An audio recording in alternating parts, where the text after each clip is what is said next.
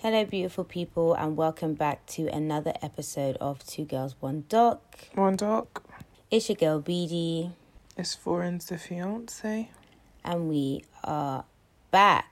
Um, today's episode is um, a documentary called Michelle Carter Love, Text, and Death. It's on, um, what's it on again? Discovery. Yeah, Discovery. Yeah, Discovery ID. Yeah, but you can find it on Sky as well. Sky was doing it for a bit, then it just went to Discovery. So yeah, either and or. Exactly. What are your thoughts on the documentary? I've watched it before, so Okay. um yeah, I thought it'd be a good one for us to cover because there's a lot of subject area. Mhm. Um but the documentary did what it had to do. I do feel like it was a bit skewed uh to one side and Mhm. we'll get into that. But um yeah, I mean it did it was a good documentary. It was a bit unnecessary in the beginning like there's a lot of faff and like waffle in the Yeah. beginning. I think I would have preferred to just get to the Get case, right into but it. Yeah. Yeah, yeah, yeah. Yeah, Again, yeah, I don't think they need all of on, that. Like one point eight, so it was uh, it was smooth. Oh, I did one point seven five. Come so on, I'm one catching point up. seven five. Catching up.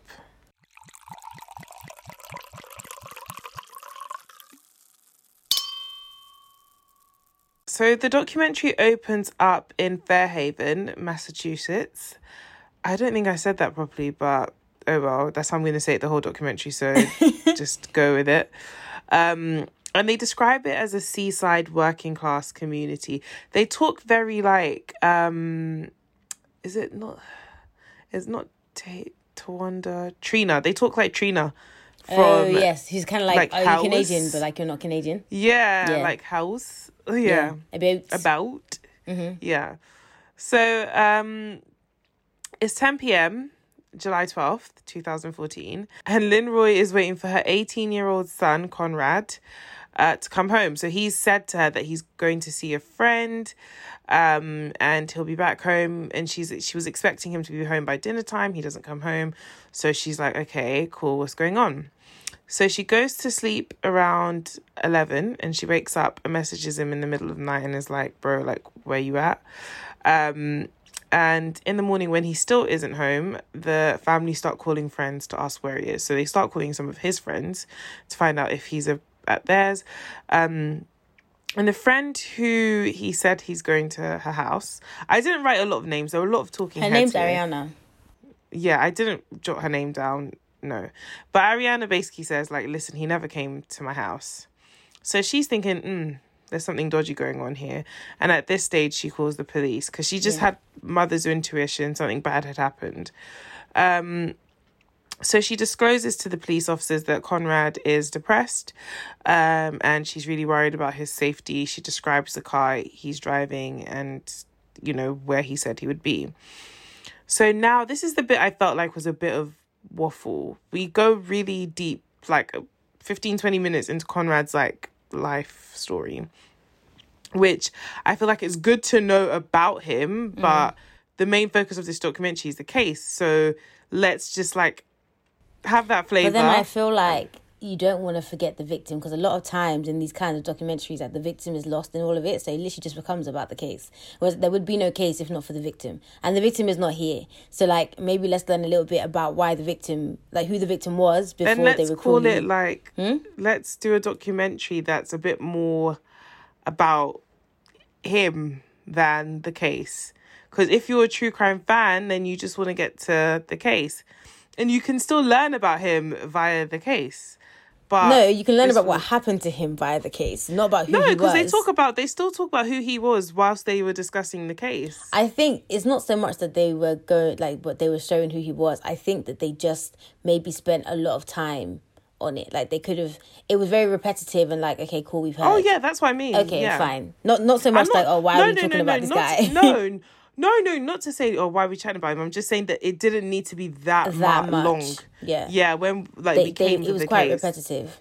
Yeah, like it was about twenty Or minutes. it could have just been sprinkled in a bit more, like maybe every now and then, as opposed to like this yeah, like when it was relevant. Yeah, yeah, yeah. yeah, literally. Um, so we we learned about his upbringing. His mum and his mum was a nurse. His dad was a tugboat captain, um, and they had three kids. Just a typical like family, nothing like unusual. Um, the only like really cool thing, I guess, or noteworthy thing was that his granddad also owned a tugboat and passed it on to his dad, and then like Conrad wanted to go ahead and do that as well. Mm. Um, so he was fine, like completely fine until his parents got divorced. And I think that kind of triggered a lot of like the mental health issues that um I guess maybe were laying dormant until that happened.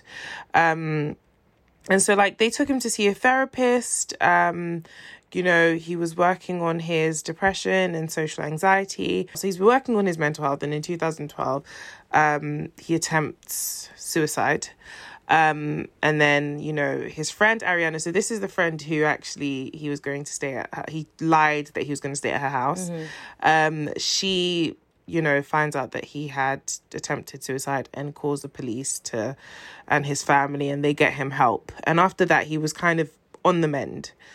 Um, so fast forward to this day in 2014 his sister's actually saying that the last day she saw him which was that july 12th you know he woke up that day he said let's go for a walk with his mum and his sisters they were on the beach he was really happy he seemed you know just the normal conrad so his family and friends are out looking for him the police are out looking for him and they basically find him in his car um, and it's clear, like on scene, that unfortunately he's passed away. But it was a bit weird because there was no trauma to his body. They couldn't see what had caused the death. Like it wasn't clear. Um, so upon looking at the scene and investigating, they found a gasoline powered water pump, and basically it was at that point they realized that he had died by suicide. So this documentary came out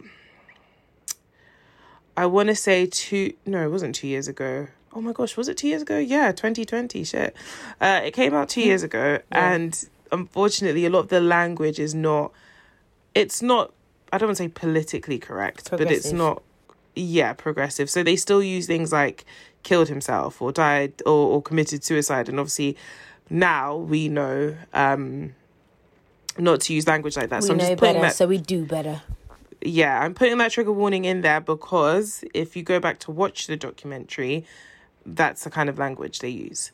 Um, so basically, there's this law in Massachusetts where, like, any um, death, uh, I think they call it unattended death, yeah, needs needs to be investigated. And I guess my assumption of that means, like, okay, if it's not like a murder where, like, you that you see the murder or something, or if there are no witnesses to the death, then you'll need to figure out what happened. Um, yeah, that makes me think. Then isn't just like all deaths must be investigated then, because attended or unattended. No, because I, just... I guess like if you died in hospital of cancer, then they're not going to investigate. Yeah, I mean, that. obviously, but like if basically anything that could possibly be foul play. Oh, of course, but I think unattended, quote unquote, is like suicide. Anything that falls in between, yeah, like suicide or like no maybe yeah exactly if there's no witnesses then that's what i think it means because mm. obviously if it's a homicide it's a homicide like yeah, if, if it's not stabbed, evident that like yeah does, yeah because so if someone were to like states... die in their sleep, they have to investigate it and basically conclude yeah. that someone died in their sleep and it was natural causes. Exactly, rather than just like just say, "Oh, no autopsy, fine, yeah. R.I.P." Yeah, exactly. Like, and I think like maybe if you like died by like hanging, for example, um, some states might just be like, oh, like they died by suicide, that's it. Whereas like in Massachusetts, no, you have to investigate, and yeah. which I think is good. Google definition. So it says the phrase un- unattended death refers to a death in which the body is not found for days, weeks, or in some cases months. Mm. Mm, that's not accurate because he died. Uh, yeah, and was found I don't, the next I day. Don't, yeah, I'm gonna go with our definition. Yeah. Based on the context. So there you go. Did you see that whole thing thing about about the woman in London who had been dead dead for like two years or something, and then yeah, like, where was it? It was like Peckham or somewhere. Yeah, that is so crazy. Yeah, but no, like, it's just... you smell. Wouldn't the smell be like of concern? Yeah, but that's why they reported. Oh, that's how they, they found it. it. Right, found her. The, yeah. the person. Sorry. But I just I find it so crazy that there are people in this, um, like oh my gosh, there's this story of this girl who I'll send it to you. And it's I've been looking. Did we not discuss this documentary about the girl who like her family just thought that she had like disappeared and they'd never heard from her, but really she had been like dead in her bedsit for like flipping twenty years or something. No. Wait, Um, no, I'll we send it to you. have, we have. She's black, right? Yeah, Yeah, I don't think there's a documentary on it because we were talking, we've spoken about it before. there's a movie. I think there's a movie. it's a movie because we were looking for a documentary about it, but there wasn't. There was like a movie that they Yeah. made. Yeah, That's so crazy. If I don't speak to my sister in one hour, I'm already like calling the police. yeah, it's crazy. So, um, during the search of his car, they find Conrad's phone, which is really the only piece of evidence that they take in because it's pretty much all that they can. Um, and forensics start to look in it because, again, remember any unattended death they investigate. So again, like if if this was another state, they probably would have bagged up everything, given it to his parents, and called it a day. But they actually go through um, his phone. And the really curious thing about Conrad's phone was that there was only one text message thread. Like all other messages and which is flipping wild, especially for a kid at that age. Like it's very, very strange. And like it's not like oh, there were other threads and like he just wasn't responding to them. There was none. Like imagine you go Nothing. on iMessage now and you delete every other text except for one. Like but that weird. one, yeah. hmm And they see that this text message thread was between Conrad and somebody called Mich- Michelle. So um, we see some on screen. So they do this thing where they put some of the uh, messages on the screen. So it looks like it's texting, kind of like what they do in Catfish. And yeah, we that's what they did in um, Tinder Swindler as well. yeah. So I see some of the messages, and um, it's clear that whoever this person knew Conrad, and they also knew that he was going to die by suicide, basically. Um, so now we learn a bit about Michelle. Uh, she's from Plainville, which is an upper middle class part of uh, Massachusetts. It's about an hour away. Um, and the police are like, okay, how do Conrad and Michelle know each other? Like, they don't live near each other. They don't go to the same school. Like, they're from completely different Yeah, worlds. like where so are the mutuals? literally where are the mutuals so um no one in conrad's life knew about michelle so the police asking questions they couldn't find anyone that knew anything about her um and neither did his family however during the course of the investigation they find suicide notes uh, from conrad and one of them was to michelle so the police themselves bring this uh, uh, sorry the family themselves bring this up to the police and be like listen like she got left this note blah blah blah Yeah. so now we learn how Conrad and Michelle met. Their families were on holiday in Florida, and I always find these stories crazy. Like you and somebody live in the exact same area or something like that, And and, then you have to go to a completely ends. different place to meet. It's I find it crazy.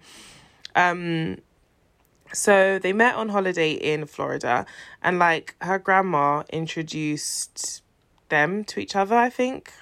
Am I? Did I misremember? yeah, that? I think it was just a family thing, and it's like I think they're they're whoever that he was staying with in Florida also knew Michelle's family. Just Yeah. kind of like, oh, you guys are like young kids, like you know when you're like teenagers, like early teens. Whenever you go somewhere and there's someone of remotely a similar age, and they try and be like, oh, you guys are friends, like you guys should be friends, like Yeah, be friends. Yeah. So it was that kind of vibe. So um the two were introduced and they started a relationship via text, which is so like flipping millennial. Like yeah. Um so uh this is kind of like a sidebar, but I thought it was really like well not a sidebar, it's relevant, but it was also like sad to watch. But Conrad's family found a video of Con- of Conrad talking, um, and it's kind of like those like like you know that video of Beyonce when she's like uh crying and she's like, Oh, why did God give me this talent? Like Oh, no. have you not seen these videos that she always makes on her MacBook? Yeah, when she talks about how much she loves the water and stuff. Just create some some To weird be honest, shit. I used to make videos. I actually have so many of them. When I was in uni, I used to make videos. yeah, but you're not of like talking about like yeah, it was just like it was just like a video diary. I would just talk about whatever, yeah. And I remember I used to make them with like people, like my friends. So I have so many of like me and Max just chatting shit. Or like and there's so like now they're from like circa 2014, yeah. So now when I look back at them, they are so funny. But um his weren't funny, his were quite sad actually, because he literally is Yeah. like he literally is having like mental like turmoil and he's like having pep talks with himself and he's like, you know, come on, we can do this. Like, you know, we just need to be better and we can. So it's really sad looking Yeah. back.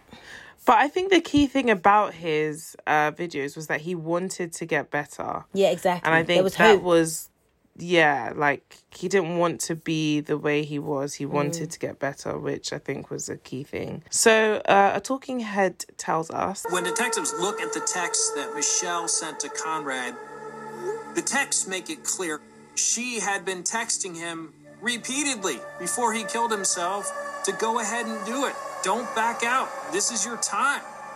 So basically, the text messages towards the end were just her like pushing Conrad to die by suicide. And uh, it was crazy because she had asked him to delete the messages as well. So it's obvious that she knew what she was. I think it, it, it was a hint towards the fact that she probably knew that what she was doing wasn't right. Yes, because why do you want there to be no tra- And that was the only Yeah. one. And that's kind of like to me a nice big like fuck you, Michelle from Connor. Like one last fuck you because like he didn't he deleted everything except for that. Yeah. Did you see I the, think the it talking was. head that was like you know why didn't he delete that she was the talking head that was saying why didn't she delete the thread? The Yeah, yeah, head. yeah. Don't you think she looks like Paula Abdul? She's wearing Now a pink you blouse. say it, yeah. I thought that it was Paula Abdul when I saw the like coming up on yeah, and I was like, "What the fuck is Paula doing here?" And then when she came, her name is Robi Ludwig, R O B I. Go and Google her. Yeah, I literally was like, "What is Paula Abdul doing?" Oh, how Let the mighty have fallen. I literally was like, "What's she doing here?" Not the mighty. R O B Y. R O B I. And then Ludwig, like Ludwig. Psychotherapy. Oh my god, yeah. She does, isn't it? Do you know what though? But because she she's like more white, that's why I didn't see it immediately. But outside of She's that, like a yeah, white Paula really Abdul. does. No, but she looks like she's got something in her. Very little. Like she's see. she's she's not like English white or like American Mm. white. Yeah, She does give Paula Abdul, doesn't she? She does. yeah. She does. She does. Hundred Well percent. done, me. Sorry, as we were. As we were. So, um, whilst Conrad was on his way to the destination where he was going to die by suicide, him and Michelle were on the phone, and from what police can gather, he was likely speaking to her until he passed. But obviously, they have no way of knowing what, What the two of them saying, said to each yeah. other. Yeah. So the really weird thing is Michelle starts to like text Conrad's mum, and like it's all just stuff com- comforting her and, um, you know, telling her that things are going to be fine. That Conrad was, you know, that she did everything she could have done for Conrad, but obviously she never mentions these exchanges she had with Conrad that she before was he talking to him, passes. likely when he passed. Literally, the when he passed, which is so strange. It's some main character syndrome, man. It's like how are you putting yourself in it? Like how, how nah, why are you in it? Like literally, why are you all in it? literally literally like just walk away you've done the damage like just walk away you don't need to be calling people and chatting so two months after his death uh michelle organizes a baseball tournament in her hometown to raise money for a suicide prevention tra- charity Which is not. It's like an hour from where he lives. literally so it's none of his friends none of his school whatever it's just her school and her people and like conrad's family it's weird as fuck um So strange. so the police set up this whole sting on that day because they want to make sure that the Michelle that he's been messaging is the same one from the Yeah, they want to um, confirm that it's her. Yeah. exactly. So they basically, and I feel like they did a bit too much. They basically go to this tournament, I feel her. like they are retelling it with very much vim, whereas like it's not. It wasn't that deep. You basically called It- to see. I hope so. yeah, they called. She picked up, and then they like took her in for questioning. Um. So on the phone, they see that their relationship starts off with uh, Michelle playing a nurturing figure towards him. She's really trying to keep him alive. Um, she's encouraging him to get help, talking to him about different therapists. But then it turns, it becomes malicious and mean, and that's when she starts encouraging him to die by suicide. Yeah. And they even discuss the gasoline pump together. So that they even decide like this is the method in which she's going to do it. And you know what? This is so weird as well. Yeah, is that like sometimes people make suicide pacts and they both decide, okay, cool, we're gonna do this on this day. And this That's is how what we're I was thinking. it, and we're gonna whatever. whatever. You literally are just like encouraging him and like taunting him. And we know from the videos that he made that he yes he had his struggles with his mental health, but he was hopeful and he really was trying to get better and do everything in his power to kind of be better and you could like he his future was so bright like there was so much potential there and Yeah. then this witch comes and starts chatting shit yeah, it was crazy. So, um, in Feb 2015, a grand jury decides to indict Michelle Carter. Um, and Michelle pleads not guilty and she's released on be- on bond. Um, one thing I So- wanted to say just before that, there there's a talking head. I don't know his name. I just remember it was one of the guys, and he basically was just saying how, you know, like we can all probably agree that this is wrong what she's done, but they had to decide if it was morally wrong or also criminally wrong, and that's Yeah, I was just about to say yeah. that. Oh, we can say that. Okay, go ahead. It's fine. It's no, no, no. Say it. It's yeah, fine. so then that's when it's kind of like okay, like two things. what is yeah two, Two things are true here. true. Yeah personally for me i mean obviously mm, let's discuss this at the end but yeah um so the story blows up and michelle is torn to shreds on social media basically like people are calling her like demon this that the Yeah. third um and basically, when Michelle takes a stand, she waives her right to a jury, which on her part, so one talking head says this is actually really a smart move on her part 100%. because it makes it makes it makes sure that she's being judged solely on law, law. and legal standing and not e- emotion because jurors will judge on emotion. So 100%. yeah, but I didn't know. So can anyone just decide they don't want a jury trial? uh, Because then wouldn't more people just decide they don't want one? No, because some people feel like juries can be more sympathetic. Like, don't forget, especially in American courts, like the like it's all about like it's like a movie. It's all about what you can sell to the public. It's not. It's nothing to do with reality. So you could be an axe murderer, but if your if your judge can flip and sell it that like you were abused and this was the only way like you could Yeah. like whatever you were You just ever going to turn out, then do it again. yeah, then you have a jury that is sympathetic to you. All these stupid jurors that fall in love with like hardened criminals. So it depends. It can work in your um favor. Like it's actually funny that a lot of people do not waive their right to jury and they actually go to to trial. But I do think there's some cases where you have to have a jury.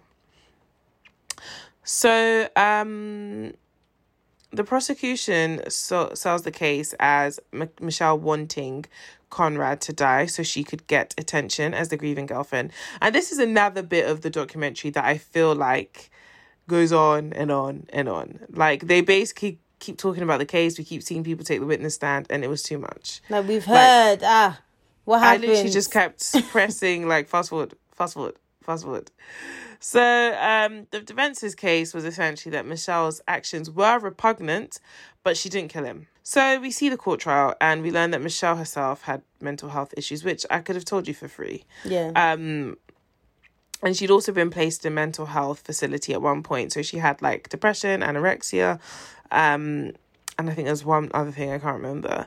And then Michelle um, also had told Conrad to write that letter to her before he died, so she could. They say that so that she could play the part of the grieving widow. And then also, this means Um, that she really, really, really intended for him to die because it's like, listen, Yeah. before you pass, I need you to write this letter so that I can get it. So Yeah. It's like in her mind, there is no doubt that he's no longer going to be alive, and she's okay with that. Yeah. And she makes him make his last tweet to her, which is so like fucking millennial. Like, make sure your last tweet's about me. like, it's so funny because I remember like after Cory Monteith died, I mm. kept going on his Twitter.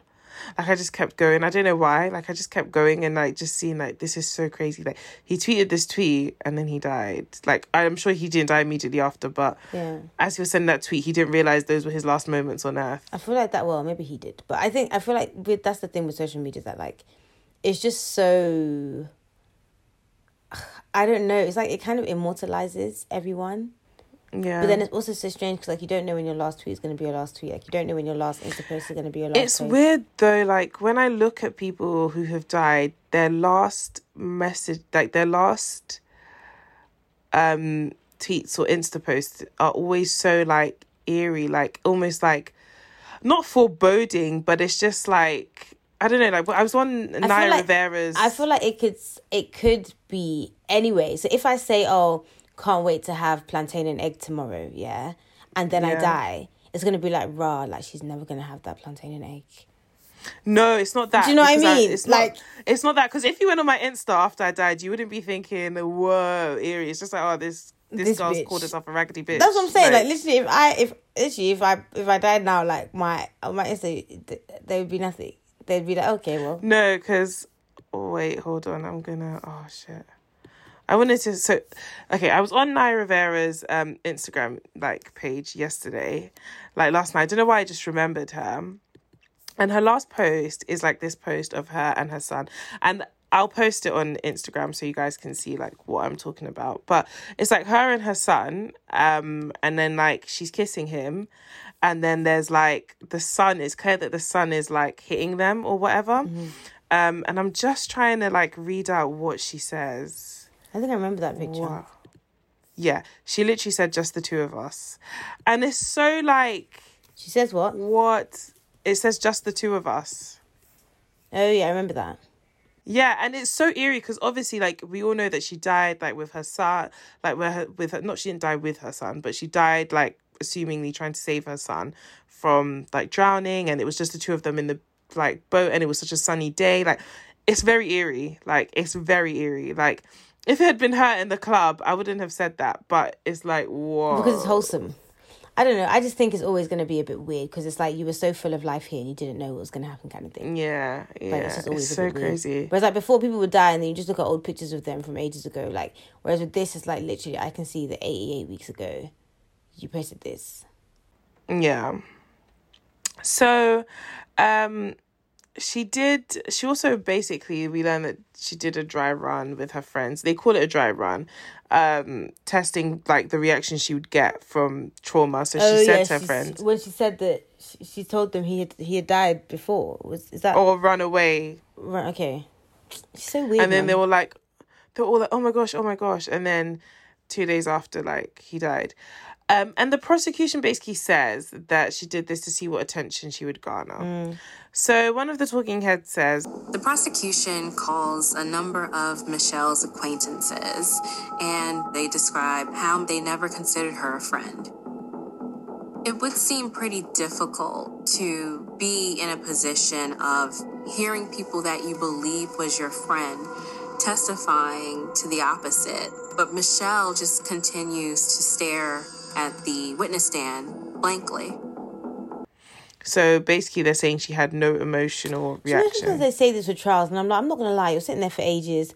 It's a bit boring. People are chatting. You're shit. hungry. You're hungry. You're tired. You literally slept in a cell. I just Like, don't care. I'm not. Gonna, what? How? How am I supposed to look? Like, what am I? What? What is the appropriate look that I'm supposed to give? I cannot cry and throw myself on the ground over everything. That's what I'm saying. And if she's crying, it's gonna be like, oh, she tried to garner sympathy from the judge. Like, what is she? What is she? I, and I don't support this bitch, yeah. But like, what is she supposed to do? What is she supposed Yeah. to do? How do you like? How do you look adequately accept, um, upset Yeah. or forlorn or distressed? Like, what? What is it? Like, how? What are you meant to look like? And it's and yeah, no, you, you can't win with you can't shit. win, man. Nobody wins with the family feuds. So one of the most explosive pieces of evidence was Come when on, Michelle's explosion. friend was Michelle's friend read a text from Michelle that said, Sam, his death was my fault. Like, honestly, I could have stopped him. I was on the phone and he got out of the car because it was working and he got scared and I fucking told him to get back in, Sam. Like, first of all, why the fuck would you tell anybody this ever? This just goes to show this girl is like not altogether with it and she's a kid. Because it's something I would, you like, fam, the Russians couldn't get that shit out of me. The f- this Like- yeah, she literally had the wherewithal to tell him that over the phone and not via text, yeah. Only to go and then text somebody else and say, "Oh yeah, I made him get back into the car." yeah. I think you and I are going to disagree on how we feel about this, but I will, yeah. We'll get Um, there. Yeah. So the star witness for the defense is Dr. Breggin, and they introduce evidence to show how much Michelle tried to help Conrad. However, he says that the antidepressant Michelle started during the course of her relationship affects her frontal lobe and decision making. And I've heard a lot about how um certain medications can cause like suicidal thoughts or anti-social thoughts as well. Um and basically, Michelle has involuntary intoxication from medication that made her feel like what she was doing was, in fact, helping Conrad and she was doing the right thing because that's what he wanted. So eventually, This guy's Michelle, a quack. First of all, I don't think so. He's a fucking quack. He is quackity quack. So we get to the verdict. no, can we go So- back? Can we go back? Can we rewind? Okay, yeah? go back to him. back to this fucking quack, yeah. So basically, he's saying like, oh, you know, she she in her mind she feels like she's helping him, like helping him go to heaven, yeah. And this whole like involuntary intoxication um term is he everyone's like because even the prosecutor's like, okay, so here's this medical journal. Now, please, can you demonstrate and show me where it says this phrase? Like, what is this medical term that you speak of? Yeah. And he was like, no, no, no, no. Actually, it's not a psychiatric term, it's a legal term. And it's like, okay, but are you a lawyer or are you a doctor? Because you came here to testify to her her state of mind medically, yeah? And you're coming to just chat shit. Just chatting shit anyhow, using words, and we're all just supposed to believe that this is I don't think I don't. Anyways, we'll get into it, but I don't stand with you on that one. Um. So basically, she is. Uh, the word has escaped me. it took three days to get the verdict. That's the word I'm looking for. Mm-hmm. And she's. There's a word you use when the judge gives you Huh? sentenced. There's a word you use when the judge. Oh, I've forgotten it. Never mind. I'll what? just say, like when he Deliberates. decides on you. No, yeah, mm, no. Okay, doesn't matter. Okay. I'll just say, yeah.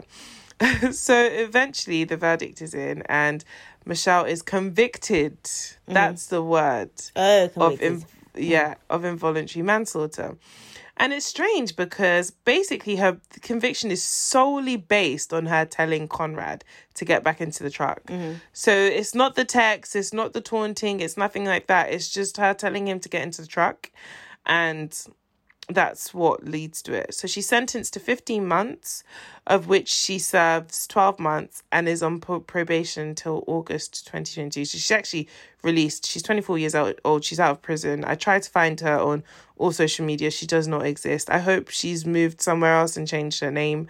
But yeah, Mhm, she probably has. she will, yeah, she'll be on probation until 2022. And I think one of so we're, we're at the end of the documentary here but one of the talking heads really sums this up properly uh, perfectly and she says There were no winners. Conrad is dead, and Michelle went to jail, and they both just badly needed help. and i honestly feel like my whole opinion on this oh and also sidebar his mom goes on to like try to put in um this law which means that if you know knowing you know that somebody is about to die by suicide and you don't do anything about it you can be like prosecuted. Um but personally for me this documentary was hard to watch because either way you slice and dice it i don't think michelle was well. Like even outside of all the stuff we learned about her mental health issues and stuff like that i think she was deeply disturbed. And it's easy to sit back and say like oh like this girl's crazy da, da, da, da, but certain things manifest in crazy ways for different people. Like i might be like billy no mates and i'll just survive through life being billy no, no mates.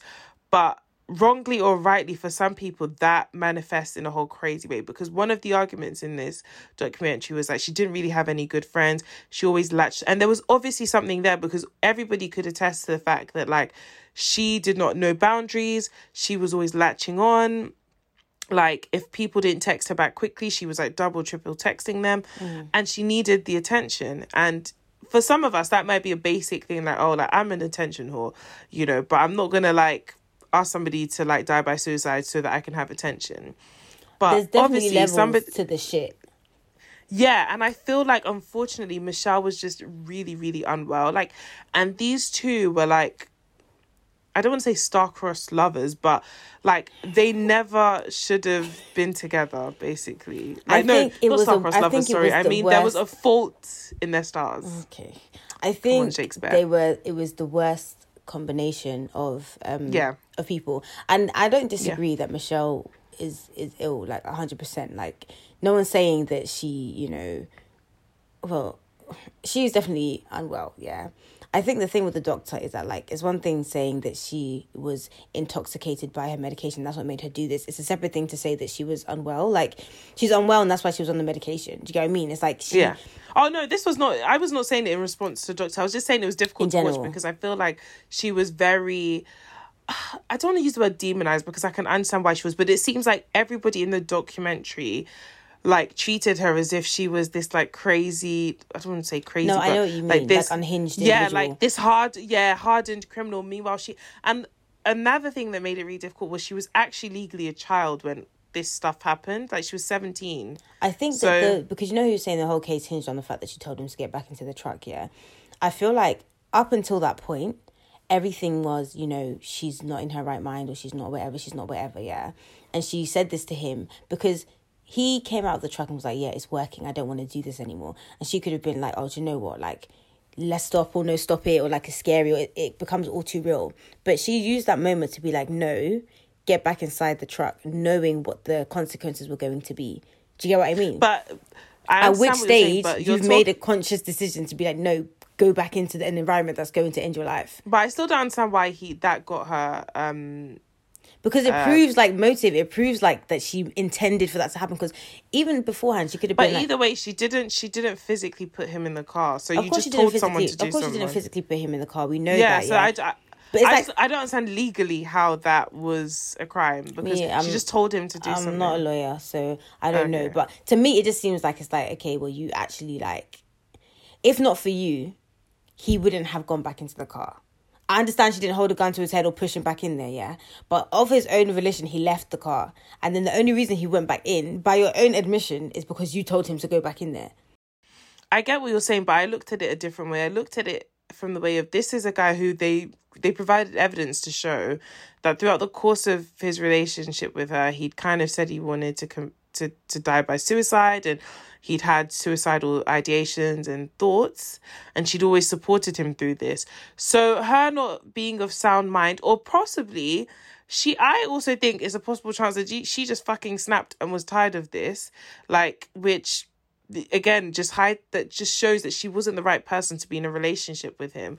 Neither Well, of them should have been they in a relationship or whatever they were doing. They weren't. They shouldn't have been so emotionally dependent on each other. I think that at that point she was just like, "You've been talking about this thing that you want to do since. You're at the point like do it if this is what's going to make you happy." But this is the That's thing. vibe I, I don't got. think it was that, you know, because I feel like he was like, oh, fuck it, do it then. And then she would have aired him. It would have been the end. She wouldn't be on the phone to him like the But whole you're time. talking about that from your standing of not having all the mental issue, health issues she has, You don't and know that's what what, I I, mean. No, listen, I hear you. I get it. And I, it's bottom line, it's a sad situation either way, yeah. Yeah. But I just think that it's just wild. Like if that was my child, yeah, it just seems as though like like you said, like if if he hadn't met Michelle, then we, we can't say that this wouldn't have happened. But like it likely Yeah. wouldn't have happened like this. Do you know what I mean? Because even from But the that- videos, that's what makes it so sad. Because it's like you can see him trying to do better, trying to be better, and even him coming out of the car, it's like rah, like I was gonna do this, and now I don't want to do it anymore. Yeah. So if it had been a different person, or maybe if Michelle had been in a better mind frame, then it would have been like, hey, do you know what? That's it. Like, get out the car, stop it. Like, we don't have to Yeah. do this kind of thing. Yeah, I feel like um it's unfortunate, but I just think these were two people who never should have even like interacted with each other um because they wouldn't they weren't good for for each other at all. Um I, that is literally just how I feel about the whole thing like as much as what she did was wrong, I'm not going to sit here and say it wasn't wrong or anything like that. I also just feel like she's like a, she was. I don't know how if she's doing better now or whatever, but she was a very unwell kid as well. Like, fam, do you know how many times like when I was a kid, like if I got into trouble, like I'll say like, oh yeah, like I'm gonna go like I. Obviously, at the time, we used to say this like, "Oh, I'm gonna go like kill myself," or even obviously not the exact same thing, but packing your bags to run away and then you make it to run like away.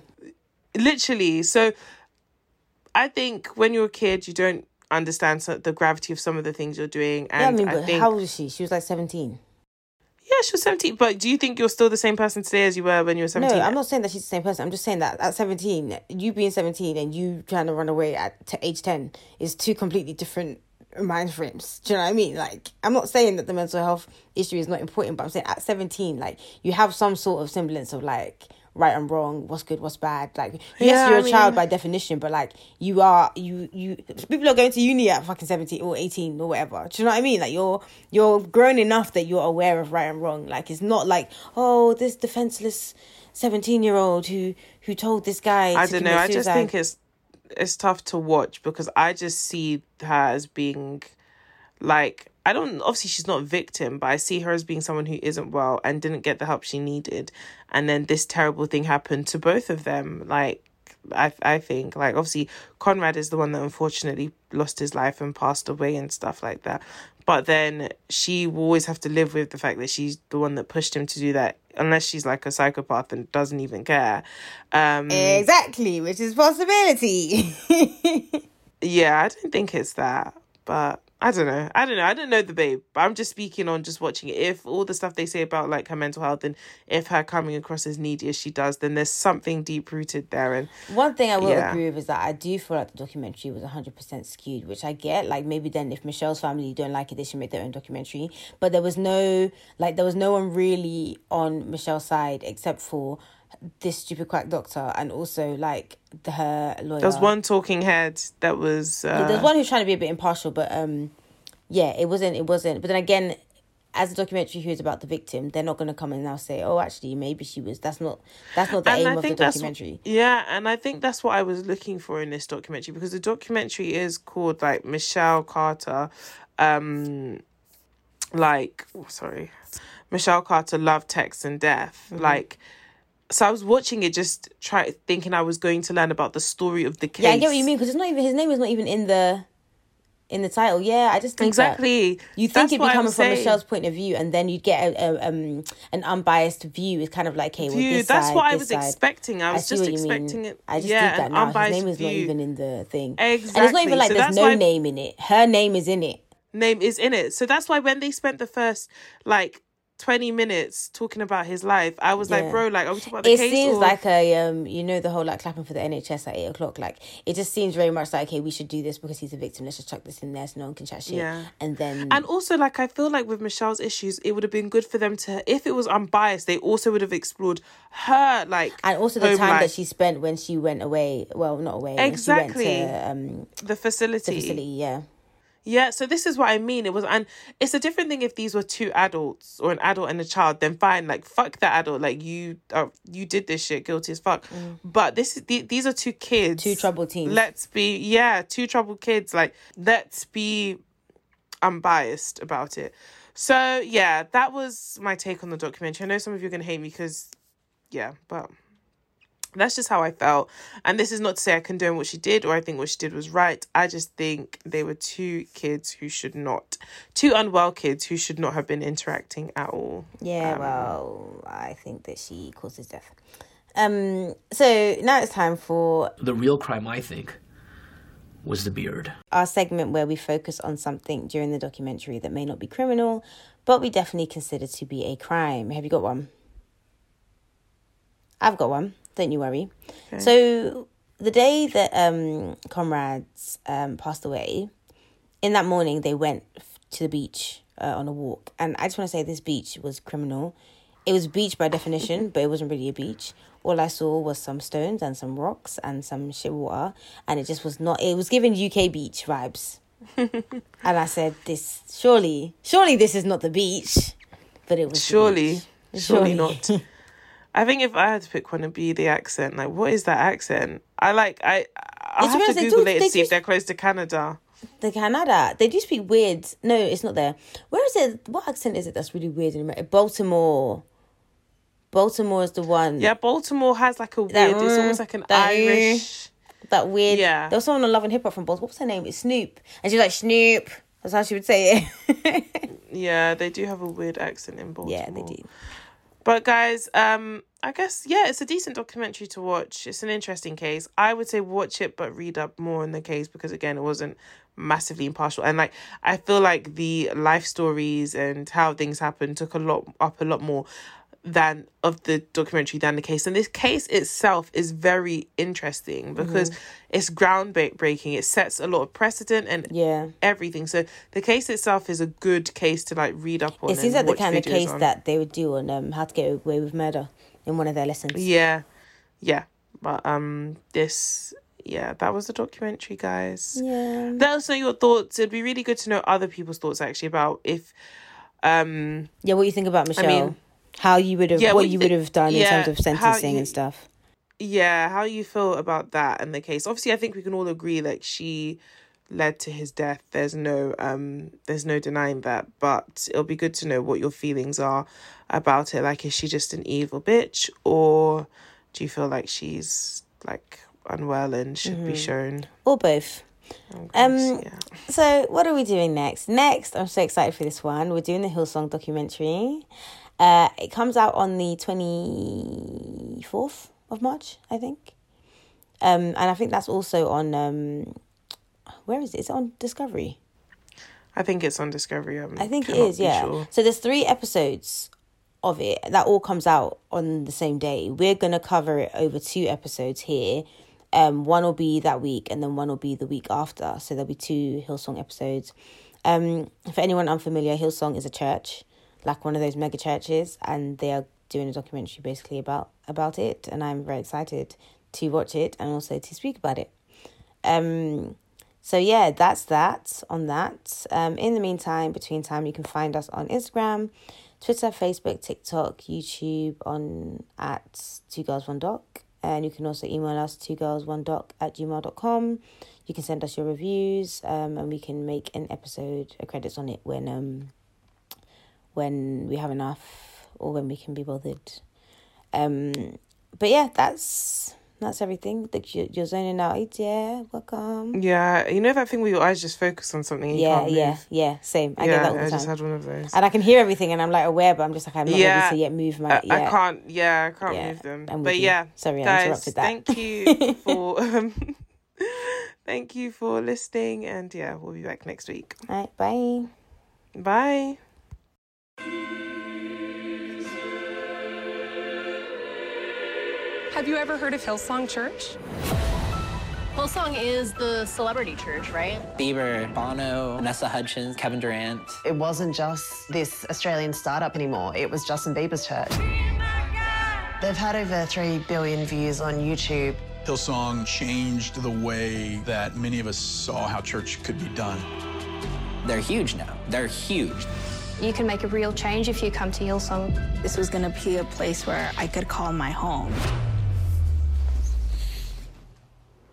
But that clearly wasn't the case, and it almost took my life. You can run on for a long time. Run on for a long time. When we talk about Carl and purity, how could you shame me when I was so young, but you did this? It was the most toxic thing I ever had to deal with. Uh, hey, girl. Hi. Sooner or later, God will cut you down. The beliefs that they put in you go deep. They really get in your head. This is cool church. There is a fine line between cult and culture. They want to spread their tentacles as far as they can. They really do believe that they need to conquer Earth in order to make heaven on Earth. To essentially bring on the end times.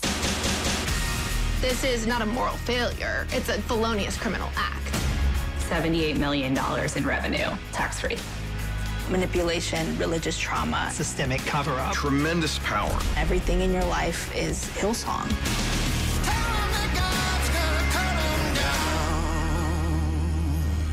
This is not what I thought it was.